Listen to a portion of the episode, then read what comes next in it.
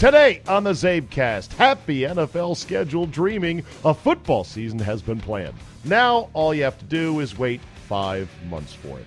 Is Dan Snyder really a mega dick troll, or is this latest story simply too good to even check if it's true? We've got cheerleaders, emails, Starbucks, golf, nerdation, and more. So if you got 45 minutes to kill, then buckle up and uh, let's go.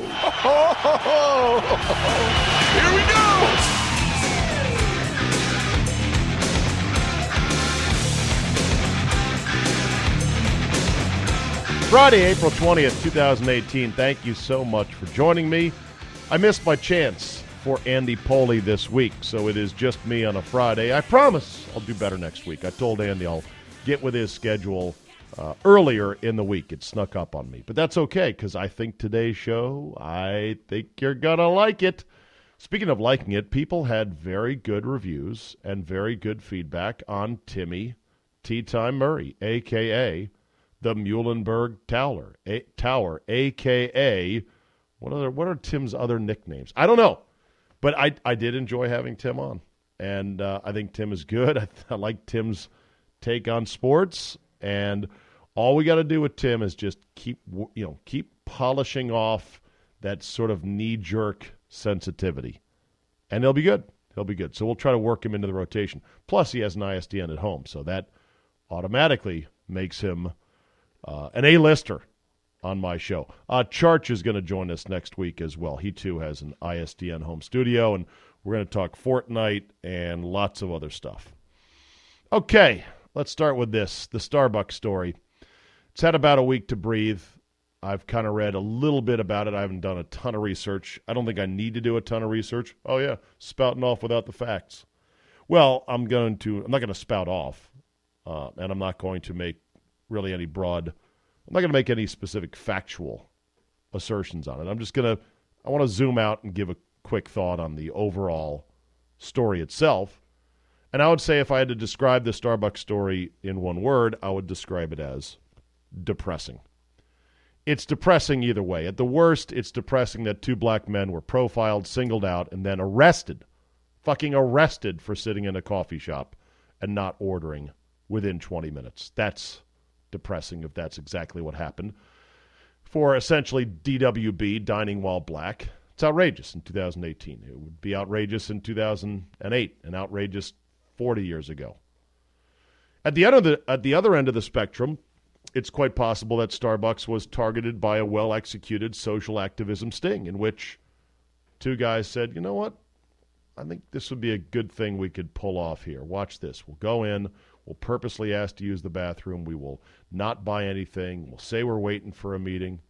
And then if we end up getting arrested, great. More power to us. We'll be on all the talk show circuits. And, and I'm not sure if these two guys will end up if they haven't already ended up already ended up on the Today Show or Oprah and all these other talk shows. If they want to, oh, trust me, they will be booked on every show in America. And good for them if that's what they want. All I know is my logical brain started to spin as this story came out, which is not how many people react these days. I w- I don't want to say most people because I don't know most or many but but a lot of the world now reacts in an emotional knee jerk way and not in a slow logical way. My logical brain started to think, well, wait a minute. Starbucks. Starbucks. Starbucks is one of the most wokest corporate entities ever. Based in Seattle. Very liberal, hard left corporate entity. Why would Starbucks do this? How could they do this? My logical brain started to think, hmm, Starbucks must serve millions of black customers every single day. They must have thousands of black employees, including hundreds of black managers in their stores all over the country. This is the first time I've heard of something like this all of the overpriced double cap lattes or whatever the fuck they are. I don't drink Starbucks. I don't begrudge those who do. Uh, it's just not my thing. Don't drink coffee. I drink five hour energy and Diet Coke. I know those are bad for me. Coffee would probably be better. I just never got into it. So, nothing against Starbucks per se or people that go there, but they must serve millions of black customers every day. I've never heard of this. This is the first time I've heard of this. Is it possible that this was just a misunderstanding? And I guess, is it naive of me to ask, couldn't we just get by with a, you know what, that got out of hand in a hurry. We're sorry it did. It's not our policy. We've talked to the people involved, and we'll do better. And leave it at that. Of course not. Not in today's day and age. It's now big to do. And of course, Starbucks is going to shut down on like May 29th for an afternoon to have all of their employees go through sensitivity training. Actually, I think training to counteract implicit bias. Oh boy, I'd love to see what that seminar looks like. You couldn't just cycle a handful of employees on their off day through this program so that you don't have to close your store? Well, of course you could, but it doesn't have the PR impact. This is something like we are willing to forego profits for half a day to take a hit to make sure this will never happen again. And I bet there's some people out there that say, you know, whatever money they lose slinging expensive coffees through drive-through windows for half a day, whatever money that they forfeit, they'll make it up in in goodwill and good publicity. Any pub pub is good pub, right? And they're doing the right thing. So, okay. It just it baffles me that simple dialogue could not have sorted this out. Like sim- like the manager simply asking the two gentlemen, uh, "Are you going to order anything?" We're no, we're just here waiting for a meeting. Oh, okay. Well, typically we have tables reserved for customers, but how long will you be waiting? Do you think? and they may say it shouldn't be long now, another 20 minutes, and the manager couldn't. The manager have said, okay, well that's fine, but if it's going to be much longer than that, our policy is to order something. Can I get you a coffee? Can I get you a a tea or something like that, or a scone? And maybe the two gentlemen could say, okay, well we understand that our guy should be here. We're just going to call him right now. How crowded was the Starbucks? How many times have they kicked somebody else out that might not have been black? Were insults traded? You know, all these things. And then once the police came, how come simple dialogue couldn't sort that out? Uh, gentlemen, uh, we're going to have to ask you to leave if you're not going to order anything. Why? We're waiting for a meeting. Well, it's their policy. So can we wait outside and then once our guy is here, come back in and sit down if he orders something? Talk it out, people. Jesus. Is it legal to require purchasing an item to use the bathroom? I know a number of stores have this policy, especially in big cities. I would assume it's legal because I've never seen anyone say they've strucken down the law, strucken down, that they've struck down the law that says you must buy something to use our shitter. What are the limits to private a private entity like a restaurant or a coffee shop policing its own store and restaurant? Surely a white homeless guy, stinking and disheveled, panhandling inside a Starbucks is going to be kicked out 100 out of 100 times. And I would say nobody would complain about it. But what now about a black homeless guy coming in and panhandling? How will that get treated? How about this? How about a black guy in a business suit, nice, crisp, clean business suit, looks uh, dashingly handsome like Idris Elba, yet he is soliciting customers to buy life insurance from him. Table to table, very politely. Uh, hello, sir. Uh, my name is uh, Randolph Jenkins, and I am with Aetna Insurance. Hey, man, I'm just trying to drink coffee and send some emails. Could you please not do that? Would that guy get kicked out? And if that guy does get kicked out, is it going to cause a giant shitstorm? Certainly, you can't sleep at a Starbucks, right? Like full on lay down on a booth bench and just sleep. Even if you buy a coffee and sleep, whether you're homeless or not, maybe you're just tired from pulling an all nighter. Nobody wants to see somebody sleeping at a Starbucks. Okay, what if you're just kind of leaning back, head against the wall after an exhausting day at work? And yes, you bought a coffee, so you're there, quote, legally, but you're like, you're starting to sleep. I would hope they wouldn't call the cops, but you don't know. Can't listen to loud music in Starbucks, right? I mean, you can't just set up a table there, get your Bluetooth JBL supersized portable speaker, and then just start cranking tunes. Certainly, there's the no shoes, no shirt, no service. That's enforceable, right? A lot of future dust ups I see coming down the road that could be problematic. Like, let's say there's a black customer at Starbucks who uh, has bought a coffee and he has several bags with him. He has a, you know, he's a, he's going to the airport. He's got uh, a suitcase on one chair. He's sitting at a four seat table. He's got a suitcase on one chair. His lap his uh, laptop bag on a second chair, and he's got his overcoat on a third chair, and he's there sitting drinking his coffee. Very crowded Starbucks. Another customer comes up and says, "I'm sir, can I could I use this chair?" And he goes, "No, my bag is on it." Manager is called over. What now? What if there's a black manager who kicks out a Hispanic customer? How do you score that one? Where's the outrage there? I don't know. I did read one of the message boards uh, from somebody that said that they had worked at Starbucks, and Starbucks actually has told its employees look, we want people to treat our stores as their so called third place, meaning home, work, Starbucks. One, two, three. And they said that if a customer comes in and wants to chill and use the Wi Fi and not order anything, fine, let them because they may not order on this particular visit to their third place, but they will next time. That's the Starbucks way. We'll get you eventually. You will not be able to resist our oh, delicious smelling coffee. And of course, Starbucks has been embroiled in other controversies over the years, like the holiday cup controversy. Hey, man, what happened to the Christ in Christmas. Your Christmas cups make no mention of the actual holiday. There's a Christmas tree. There is a season, season's greetings. And there is a, a red one, but are you being anti Christian?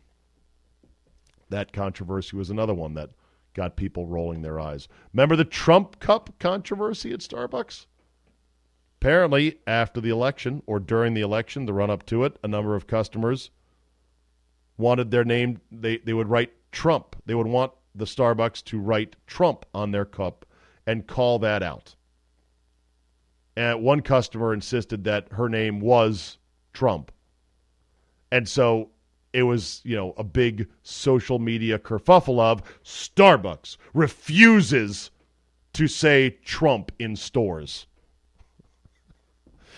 the company had to put out a statement saying, Over the years, writing customer names on cups and calling out their names has been a fun ritual in our stores.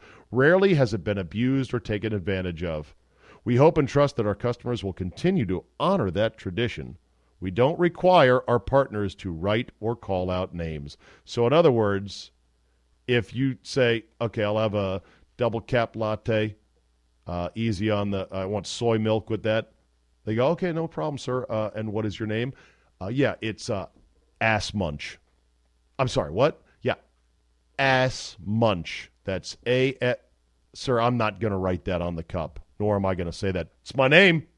It's my name. I'm buying coffee. I have rights here. and it all comes back to one of the great clips of all time, and I'll play it again here. Curb your enthusiasm fire the black man? Well, because I fired him. That's why. You fired him? He, you fired him? Why, why you fired the black man? I fired the black man because he's the guy who set up the whole system here, and it doesn't work. And he's here like every week. I'm giving him checks. Wanda, We've got five true. remotes. I can't We've turn had it on. So many problems. But I know, you know, black man it can never do anything wrong. I need to get Wanda, fired from a a job. Black people always do everything right. You gotta turn the damn satellite on for the TV to work. See the little green light? Just gotta turn it on. Or you can fire the black man, whatever works for you. Oh, God. It was perfect. That's a perfect scene. Everybody was right. Everybody was wrong in that.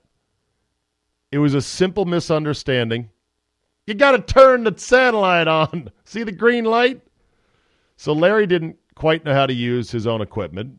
You could arguably say, well, the AV guy that he had hired didn't make it simple enough for the dumb dumb homeowner. Of course, Larry has a right to fire him and get somebody else. And then there's Wanda Sykes who's saying, oh, fire the black man, and gets all indignant. Larry was indignant. Wanda Sykes was indig- indignant. Nothing was solved. Well, can't we all just get along, people? Let's hope this turns out for the best. I don't know how it could turn out for the best. Let, let's work harder, everybody, to get along, to talk it out before the goddamn police are called. How about that? So there's a story that came out this week. It is of zero importance on the actual sports landscape, but it is a interesting story if true. And I put that with an asterisk on it to be sure. A Redskin fan went on Reddit, the message board site Reddit, to say that he had sent an email to the Redskins and to owner Dan Snyder back in the fall saying, please sign Kirk Cousins to a long term deal, even if it means making the highest paid quarterback in the league. Very short, very simple to the point. Several months go by, and the Redskin fan claims he got in the mail from the Redskins, from Redskins Park, a a piece of uh, mail, which an envelope, which had one thing and one thing only in it, and that was a signed eight by ten photograph of owner Daniel M. Snyder. Now that's pretty much all the actual proof he has of the exchange. The team has said nothing yet. They probably won't say anything. It could be any number of things, but the assumption and the story that I'm sure anyone who uh, does not like Snyder and doesn't like the Redskins. The story they all want to be true is that this is 100% exactly how it went down. And oh my God, what a fucking dick Dan Snyder is. What a mega douche troll he is. And that might be the case. But there's a lot of different variants that could have also occurred. And let me walk down through them. The, the first variant of the story could be this it could be that this particular fan wrote an email in which he actually asked for an autographed picture of Dan Snyder for whatever reason he wanted. Like, hey, uh, Dan, I'm a fan. I know you're trying hard. I know you've stayed out of the football stuff for the most part these last five, six years. If you don't mind, I'd like a picture of you, signed picture, just because eventually you're going to turn it around. And maybe that fan didn't believe any of that shit, but he just wanted to get that from the Redskins. He was pretending to be a Dan Snyder fan of sorts. And so they go, okay, fine. Then he gets the photo because he was either going to put it up on his dartboard or over his toilet or something stupid like that. Or maybe just frame it for ironic purposes down in his man cave. Like, heh, we're 5 and 11 again, but look at that. I got a signed Dan Snyder photo. Who knows? He could have gotten the photo and then he could have thrown away his original email and claimed whatever he wanted to claim. Like all I did was say, "Oh, you'll sign Kirk Cousins." To you know, this could have been a absolute work to try to embarrass Snyder because, of course, the media is going to go along with it. Even if he didn't write that to induce the Redskins to send him that odd single letter, uh, or that odd response of just a photo of Dan Snyder autographed, you know, uh, he could have changed his story afterwards. He could have absolutely, or, or, he could have cooked up a new email and printed it out saying, "Look, here it is. This is the email I sent them." You would have to have some real hard to fake proof of here's the actual exchange. And the Redskins would have had to send back a copy of his original email with a letter saying, uh, "Thank you for your interest in Kirk Cousins. Unfortunately, we had to move on. Please accept this photo of Dan Snyder autographed as a replacement. If you wanted to know exactly what happened, which I don't know if it did or not. It's possible that Dan Snyder never saw this particular email and someone in the you know front office decided on a lark on a silly night after a cocktail to go okay you know what fuck you i'm going to send you a picture of the of the owner autographed and maybe the autograph was forged. I don't even know what Dan Snyder's autograph looks like. I'm not sure how many people ask for that autograph every year. Then there's the possibility that, well, was the third possibility. There's lots of different possibilities. And I'm not ruling out the maybe simplest, most straightforward explanation, which is the owner was peeved that people kept hounding him. You should sign Kirk, sign Kirk, sign Kirk, sign Kirk. And he couldn't get it done. So, fuck you. I'm going to sign a picture of me. Because, no, you don't have your quarterback anymore. You know what you do have? You have me. Me, the owner of the team. So, suck it and like it. it would be a really boss troll move. It would be Monty Burnsian from The Simpsons when Homer went to complain about the apples in the vending machine, and Monty's like, "Oh, don't worry, don't worry, Homer. We'll have plenty of apples in the vending machine for you." But it's just another story that you have to say, okay, first of all, has no bearing on the football operations whatsoever. And secondly, who knows exactly how true it is? Maybe partially true, maybe entirely true. But it's a funny story if that was true. NFL schedule's out. I'm sure you know about it by now. If you listen to me with Bob and Brian in the morning, I begged them to come visit Washington, D.C. to watch the Packers play the Redskins at FedEx Field in week number three. They are lukewarm at that prospect at best. They came and did this trip eight years ago, and the Packers lost that game in overtime after Aaron Rodgers got a concussion I think on the first possession in OT or maybe right at the end of regulation. And they don't seem to want to come back again. I don't blame them. Our stadium experience currently at FedEx Field is easily bottom five, worst experience, worst stadium in the league. Hopefully, the new stadium, when it finally gets built, will rectify all of that by its location, its amenities, its design, its size, its parking, its access to uh, public transportation. But there's no guarantees. Currently, there's no arguing that FedEx Field and the whole experience is bottom five. And it doesn't help that the team has been mediocre on a clear day and shit on a bad day. So there's that to deal with as well. But I just want Bob and Brian to come visit me here in D.C. That's all. Because who knows how many. I would say odds are that eight years from now, the next time this happens, unless we land on that square that says we're going to play again because we finished the same, that it's a weighted NFC opponent odds are eight years from now, I won't be doing what I'm doing with Bob and Brian. I, I hope to, but holy crap, 24 years already and counting. It's getting down to it, and I love those guys, and I want them down here. So, and I'll treat them like kings. And I said I will set up a remote. I will set up an appearance where we'll get a bar, we'll we'll we'll cordon it off, and all the Packer fans that will travel to DC, that are Bob and Brian fans, that are fans of mine, We'll meet at this bar, and I'll hustle up a bunch of Redskin fans that listen to me here in D.C., and we can have a nice meet and greet, or maybe a food fight, or something like that.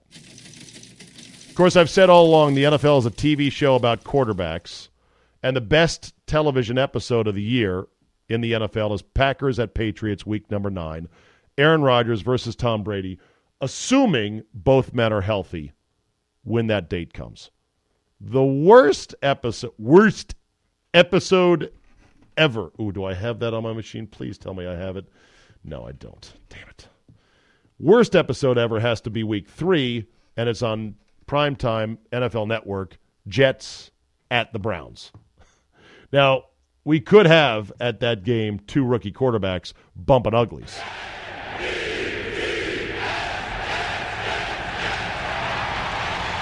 The Browns will certainly take a quarterback, either one or four overall, and the Jets almost certainly will take one of the five QBs as well, uh, sitting in the three spot.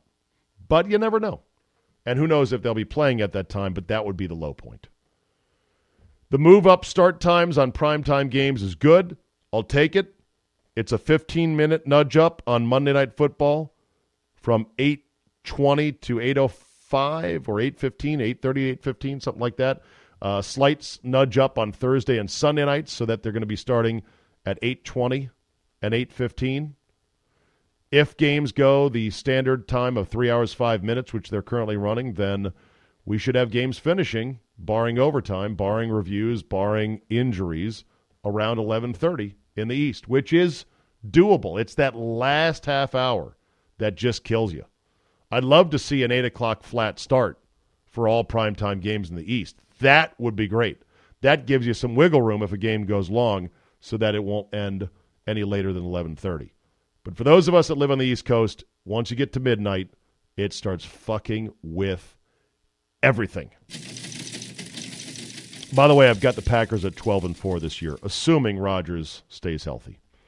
That's a pretty ambitious number. They've got a tough stretch of games, very tough stretch in the middle of the season, in which they play four games out of five on the road. Two of those four road games are out west uh, at the Rams, who look loaded on paper, and the Seahawks, who are in decline, but that's a tough place to play, obviously, and a lot of bad blood in that rivalry. And then they got the road game at the Patriots, prime time as well. Four of the four of the five games were in prime time, or no, three of the three of the five games in prime time. Two of them West Coast games, and a, a very tough stretch there in the middle of the season, right after the bye. Still, I got the Packers at twelve and four. Redskins, ah, I feel like they're an eight and eight team. Eight and eight, seven and nine, nine and seven. I think Alex Smith will be good. I don't think he'll put up the numbers he put up last year in Kansas City. Numbers aren't all the end all be all. You know, give me some time to really dig into the schedule and think, okay, here's where we're at. The one thing about the skin schedule I look at is early on in the first half of the schedule, the first eight games, they have, according to my eyes, three games against teams that they are a little bit better than, and five games against teams they are not as good as. Were you saying you better than me? Well, yeah, that's the essence of football, right? And nobody knows year to year, and injuries, of course, play a massive role. But just looking at the schedule, okay, on paper, I think the Redskins are better than the Cardinals, even though the Cardinals now have Sam Bradford, and we'll see. They play them week one on the road in Arizona. They play the Colts week two. Is Andrew Luck going to be healthy? In theory, yes, that's what they keep saying. He still, as of this date, cannot throw a regulation NFL football because his shoulder is that fucked up. I'm doubtful he'll even be ready. I think that's a bit of a break. The Redskins getting the Colts early. I think Luck might be back mid-season, not early. Then the Redskins have the Packers, Saints, Panthers, Cowboys, Giants, Falcons. The only team in that stretch I think that we are, quote, better than on paper is the Giants. But the Giants may have a total reset season, and they're picking second, and they might take Saquon Barkley. Who knows? But let's just assume the Redskins are a little bit better than the Giants, a little bit better than the Cardinals, and a little bit better than the Colts. That's three games they're better than. Five they're not. They're not better than the Packers, Saints, Panthers, Cowboys, Falcons. And there's some good quarterbacks in that stretch. Rodgers, Brees, Cam, Dak, and Matt Ryan. If they don't steal one or two, if they don't outperform according to the on paper or chalk outline of the first half of the season, they could arrive at week 10 sub 500. They could end up 3 and 5 at that point and then things get very dicey to try to make the playoffs. I don't like the Redskins playing on Thanksgiving. It's just a thing, especially in Dallas. We're 1 and 3 the last four games in Dallas on Thanksgiving. We lost in 2016.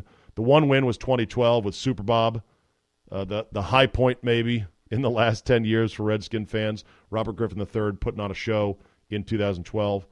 They lost in 2002 and they lost in 1996. Thanksgiving games, one and four, one and three, the last four games in Dallas on Turkey Day. Not wild that the bye is in week three either. It's too early. You're not beat up enough. But I guess someone has to start taking buys early, and, well, our buy is early. Changing gears. Sunday, Sunday on the Team 980. If you don't know about it, I do a golf show called the Capital Golf Gang. Change the name from Sunday Tee Time, which was kind of generic and cheesy, to a slightly less cheesy, more specific Capital Golf Gang. It is myself, it is three of my best golf buddies who are also respected in the industry. Uh, and we just talk about golf. We get super duper nerdy about golf. It airs 9 a.m. on the Team 980. You can uh, dial in. That's 9 o'clock Eastern. You can dial in via the website or the app for the station if you like. Uh, or you can listen. I'm going to start posting the episodes on my SoundCloud account starting this weekend, and you can take a listen. This week we talked, and I'll just give you a quick two minute snippet. So if you want to fast forward, you're like, oh, golf, for God's sakes. Yes, people golf. Damn you people! people. This is golf. You can fast forward a quick little snippet on the question of the greatest round you ever played. Now, before we get into this, and then we'll start with everybody's, you know, what their greatest round they think was or amongst them. I'll play a soundbite here from a very underrated movie called The Greatest Game Ever Played, based on Francis Ouimet's stunning U.S. Open victory over the great Harry Vardon back in 1908 ish, something like that. Uh, it was back before Shia LaBeouf lost his mind Yeah. and fell off the face of the earth as an actor. He played a young Francis Ouimet, and this was the scene after he had pulled off the stunning upset in a Monday 18-hole playoff as Harry Vardon, the great Harry Vardon, meets him in the locker room, just the two of them as they're washing up, getting ready to leave the club. Well played, Mr. Wheeler. That was a great game. I enjoyed it. So did I. Yes, you did. Congratulations on your success. You deserve it. Thank you.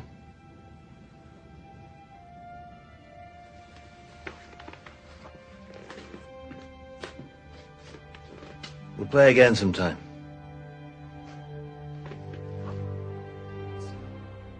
They were talking about coming over to the States and doing what we always do, beat the Americans. And then a nervous Ouimet says, So did I. And he jokes, Yes, you did. Well, that's 'Cause the, you beat I think me. that's the line. That You as like an that? English major, when I dissect these kind of things, that's the line. Yes, you did, which means he saw how much he enjoyed that match. Yes. He That's saw good. that, and that's something that he probably thinks even to himself. I wish that I had that youthful vigor Exuberance, yeah. and exuberance that he had. I love that line. Congrats on your success. You deserve it. And we'll play again sometime. Damn, that, that gives me chills every time. I love it. It's Very well done. The makers of that movie did a great job with it. So, with that as a backdrop, it can be anything. Your greatest round ever played. Ron Thomas. All right, speaking of self promotion, the Daily Czabe is another thing I'm going to roll out here, which is a, a cheat sheet I put out in the morning of stuff I'm likely to talk about either on Bob and Brian or on my show here in D.C. And it's kind of a links service, it's kind of a roundup page. There's any number of websites that already do essentially roundup pages. And I'm not afraid to say that I'm sort of stealing that idea. SI.com does extra mustard, I think, is a roundup page. Uh, the Big Lead does a roundup page of stories as well. But at least with this, you know, here's the things that I'm planning on talking about. So if you want to just say, oh, yeah, what was that story you talked about? It'll probably be every day at czabe.com on the links page or the daily Czabe. There's a story in there, a column by Nancy Armour in the USA Today saying there is now no place for cheerleaders anymore in the NFL, and of course invoked the hashtag Me Too era that we are living in. It is one of the most childish pieces of writing I've ever seen that contradicts itself and makes sweeping blanket assumptions and, and proposes remedies for basically a handful of cases that have cropped up lately involving cheerleaders complaining about social media double standards when it comes to their employment as cheerleaders on sidelines. I just don't understand how the USA Today doesn't have editors that would tell Nancy Armour, we're not publishing this. This is beneath our standards. You need to rethink this. Go take a cold shower, have a nice meal, or a hot shower, have a nice meal, uh, take a walk, and just reset your mind. You're a little bit caught up in internet outrage here. This story is not going to age well. The NFL is now no place for cheerleaders. Good. Let's get rid of cheerleaders. Let's get rid of kickoffs. Let's get rid of tackling. Let's let's get rid of the score while we're at it on the scoreboard because that's unfair. Speaking of the score, another story about is it time to end the score ticker underneath TV games?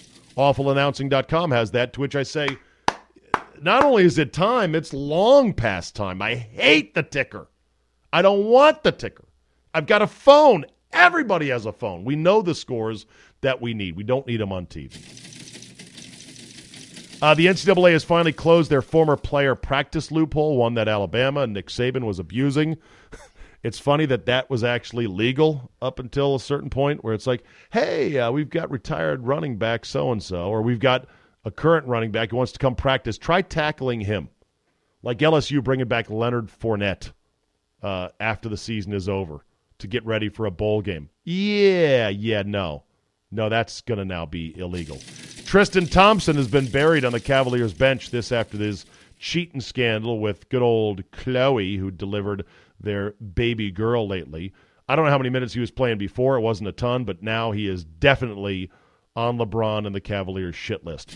There's a good story about Katie Couric and her Yahoo adventure when she was doing a TV show on Yahoo.com for like $5 million a year, and it didn't exactly light the internet on fire. Good decision making there. And there's a good piece about how this upcoming Amazon Prime special on the Cowboys shows that Jason Garrett, who looks like the most boring milk toast Boy Scout, when he's in front of the podium, is actually pretty potty mouthed, like yours truly. Says fuck you a lot, and fuck this, and motherfuck that. So I can't wait to watch that. Apparently, has some pretty good access, including an exchange in which Jerry and his son, while watching a high school game involving his grandson, marvel at how good the hot dogs are at this particular high school game. I tell you what, uh, that hot dog is fantastic. I'm going to buy all these hot dogs. How much could we sell them for at Jerry World? Then there's this little audio snippet.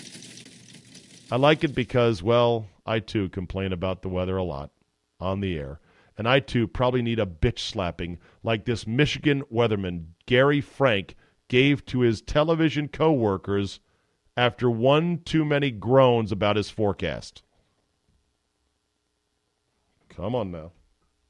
Hold on a second. Oh, hold on a second. Uh, it's live radio here. It's a live podcast. There we go. It's going to be a fine. Good. You know, yeah, that'll be fine. All right. Could be worse. Yeah. Has been worse. Well, because you guys are dragging me down. You guys keep. well, every time I get done with the seven day, you guys are like, oh, gosh, oh. Every time. Doesn't matter what time I come on. 4:30, 5:30, 6:30, and then you expect me to be chipper for five straight hours. It's miserable. I want you guys to say, wow, that's great news. It's going to be 60 on Friday.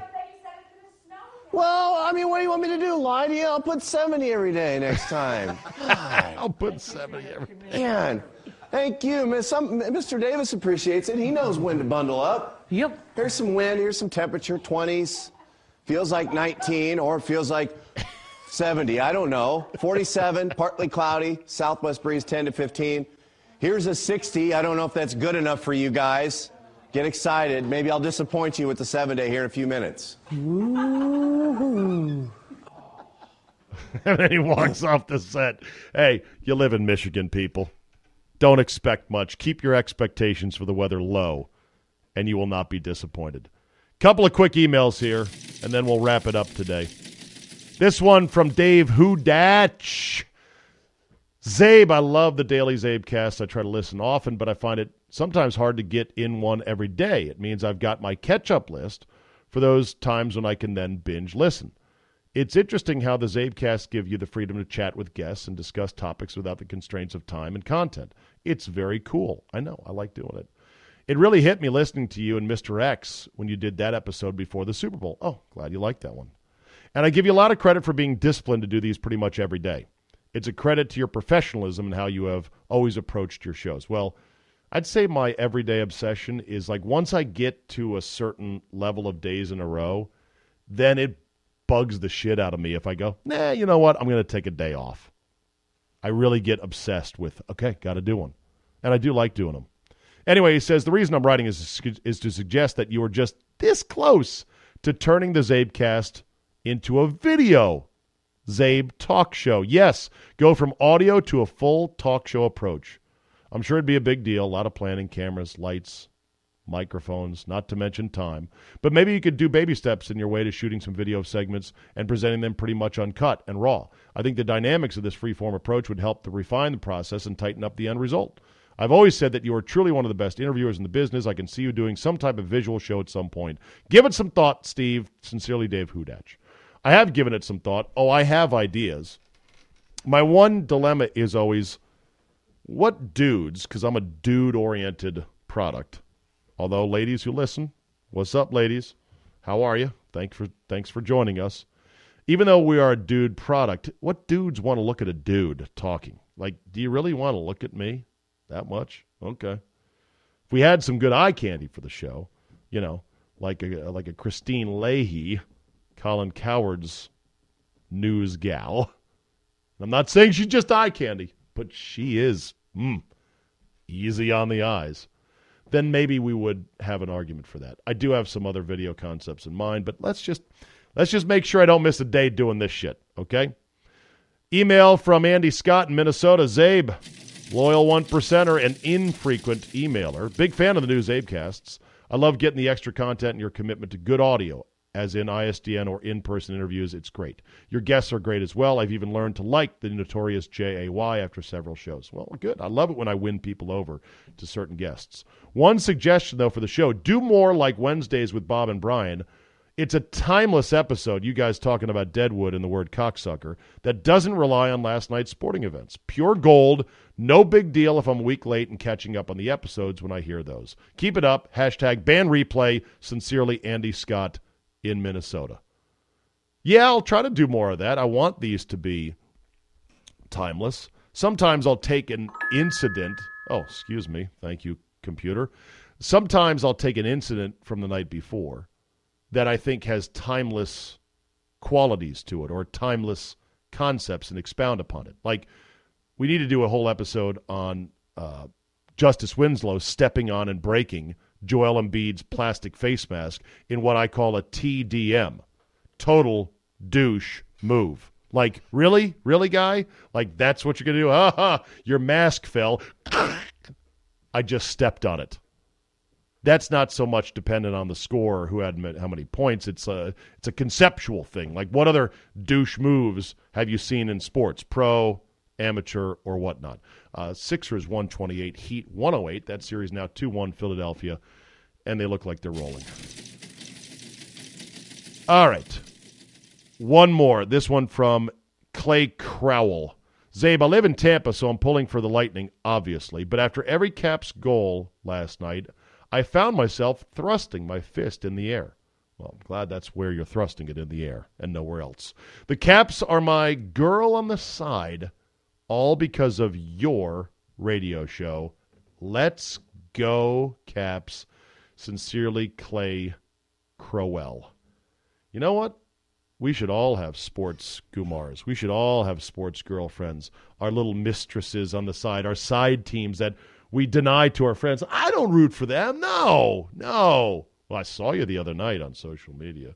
I saw you had a hat. What's that all about? No, no, no. They're no. I'm not dating them. I, I barely know that girl. I just talk to her every now and then. I think we all have that, and I think we should we should all have that. All right, let's end on this today. This is one of the biggest ha ha stories I've seen in a long time when it comes to entitled, uh, haughty little millennials in college. Righteous, social justice warrioring millennials in college. This is fucking great. Dateline, New York. When a group of New York University students began occupying the staircase of a campus building last week, they initially planned to stay indefinitely, or at least until their demands for a meeting with the school's board of trustees was granted. This is the equivalent these days of a child throwing himself to the ground in the checkout aisle at the supermarket if he doesn't get a candy bar. Instead, the students departed within 40 hours after the university called their parents, warning of possible suspensions that could then lead to loss of financial aid and, more importantly, the loss of housing. The phone calls which a memo from the Student Government Assembly described as an act of, quote, administrative recklessness. Most of us adults who pay the bills call it an act of fucking awesome. Startled both students and some parents, and has ignited a debate about how universities should treat campus protesters. Oh, I think this is the perfect treatment. I mean, per, in a perfect world, I would want giant fire hoses to just hose out the students, you know, and say, get out of here. You know, you could protest. You're not going to stop business by occupying offices and blocking stairwells. But this is the next best thing. Call your daddy, call your mommy, who are paying an outrageous amount of money to send you here, and say, yeah, you know what? Uh, if you don't leave, you could get suspended. And then there goes your very cheap student housing in otherwise expensive New York City. As the post on Barstool Sports said, and this is great, quote, if there's a better, more concise profile of the 2018 college student protester than this, I'd be shocked to see it. So much courage, so much determination, a deep desire to inspire change in the world and fight the injustice of too much homework and culturally appropriated cafeteria food. The real world, they write on Barstool, is going to be a motherfucker when you occupy your boss's office until your demands of having input into the company's investment strategies are met, only to promptly have your paycheck canceled, benefits cut, and you find yourself instantly replaced by another employee who wants to do your job. Bravo. Call mom and dad. That'll be it for today. Thank you for listening. You know the drill. Tell two friends and your mom and your dad. Leave a positive review. Download, subscribe at all the major podcast outlets iTunes, Google Play, Spotify, Overcast, Stitcher, and more. And as Yogi Berra once said, 90% of the game is 50% mental, or maybe the other way around. Thank you for listening, and we will see you next time.